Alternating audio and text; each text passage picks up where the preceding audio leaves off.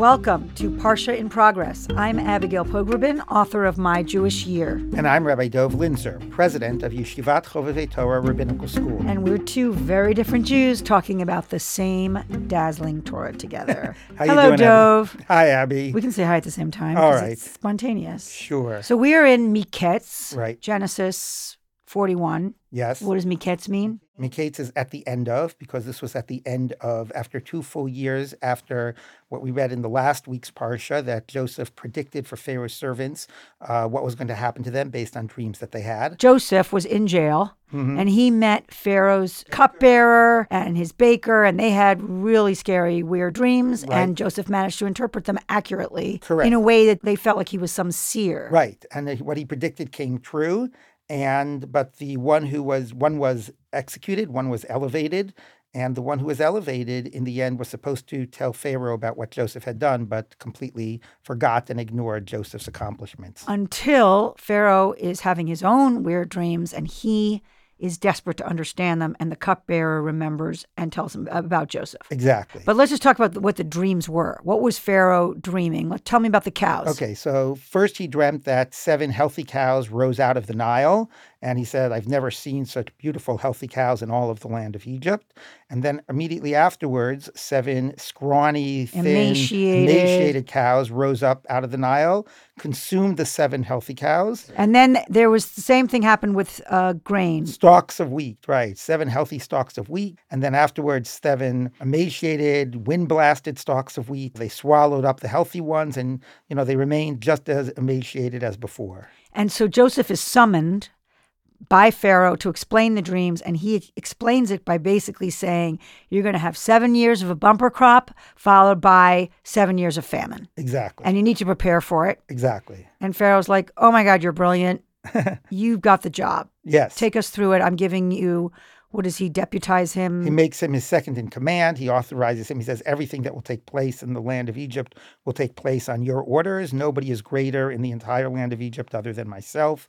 So Joseph is the head honcho. So let's just pause there because it's amazing that it works out well. And he turns out, Joseph turns out to have been prescient, to have been correct. But when I hear someone tell me about their dreams, I just kind of tune out. I don't put a lot of stock into them. It just, it's your subconscious. It's God knows what is causing them. I just don't understand why dreams were trusted. Right. Well, I think that if you read the verses, consistently God is referenced. You know, Joseph says to Pharaoh, and Pharaoh says, I heard there's nobody who can interpret dreams, Joseph said, Dreams are from God, and I will let me help you interpret them. And then after he interprets them, Pharaoh says, You know, is there any man that has the Spirit of God in him, such as this man? So there's a sense that they are from God. There's a line, in fact, at 40, uh, 4132.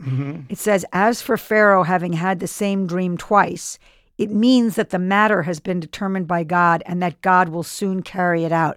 There's something about having repeated this dream that shows that God has a hand in it. the Torah believes that, or is assuming that a way God communicates with us is through our dreams. I mean, amazing things happens in our dream that don't happen in real lives. We see people that were dead. We see images we would never see.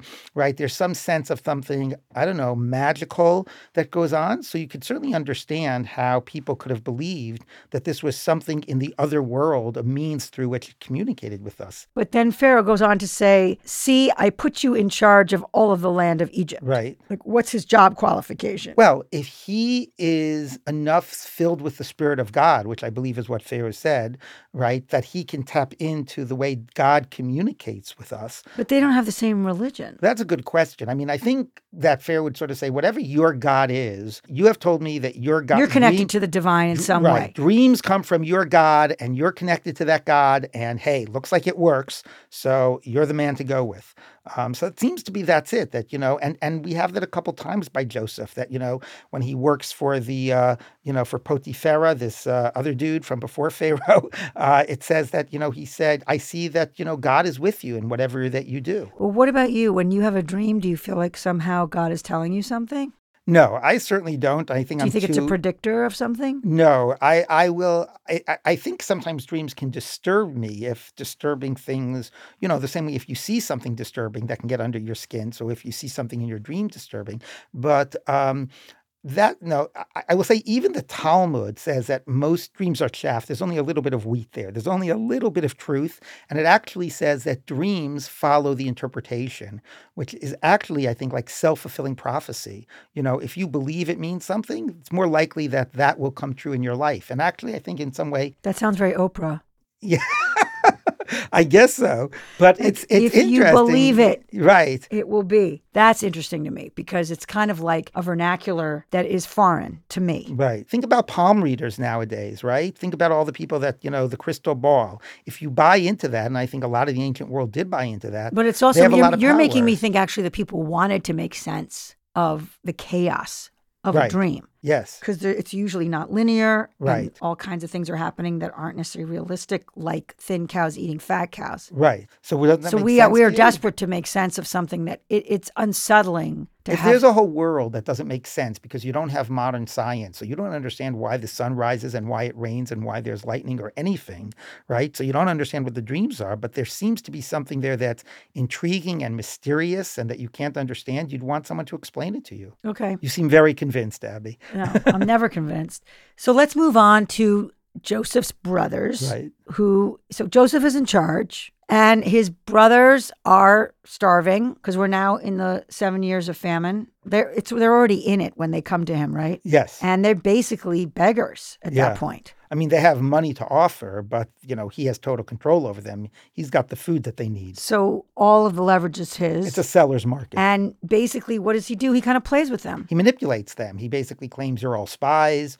But the key moment before he claims that is that he says he recognized his brothers and they didn't recognize him. So here's the quote from uh, 42 7 in Genesis. When Joseph saw his brothers, he recognized them, but he acted like a stranger toward them and spoke harshly to them. He asked them, Where do you come from?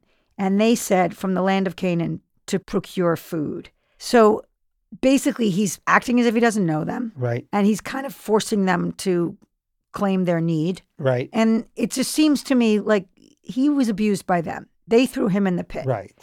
And now instead of kind of taking the high road, it's it's just significant to me that he's deciding to Right. He could have come clean right at that moment. I've- You read 42 8. And Joseph knew his brothers, but they did not know him. And then the next verse says, And Joseph remembered the dreams which he dreamed of them and said to them, You are spies to see the nakedness of the land you come.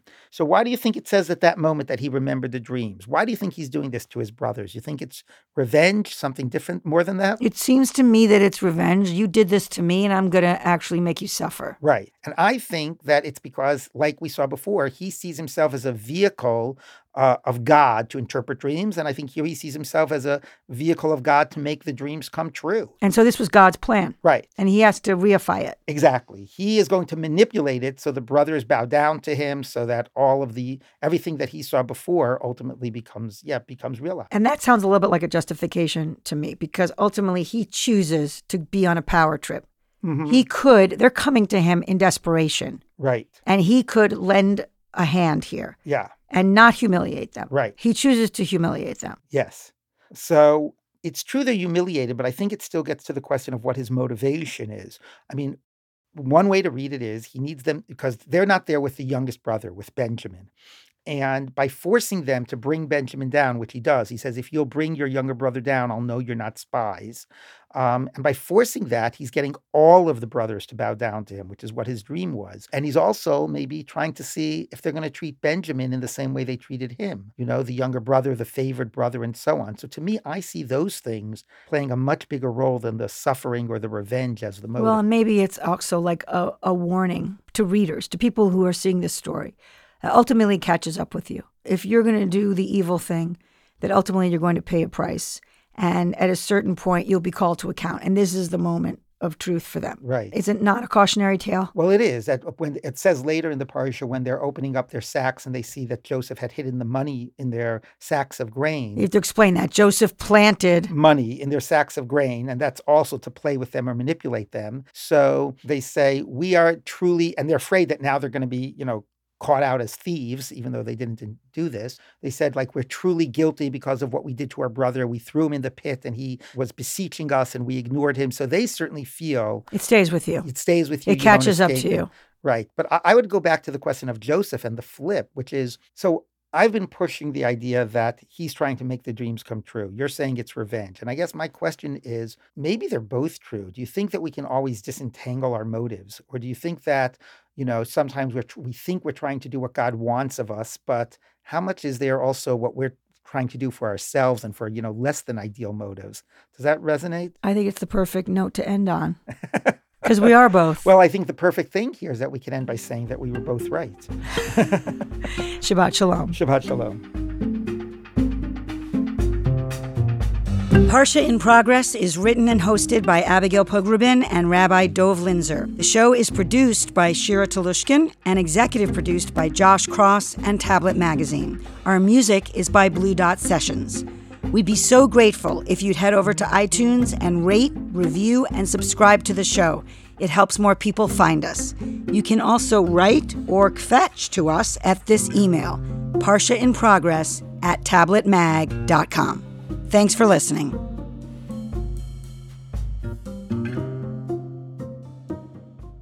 Seven fat cows came out of the Nile. Uh huh.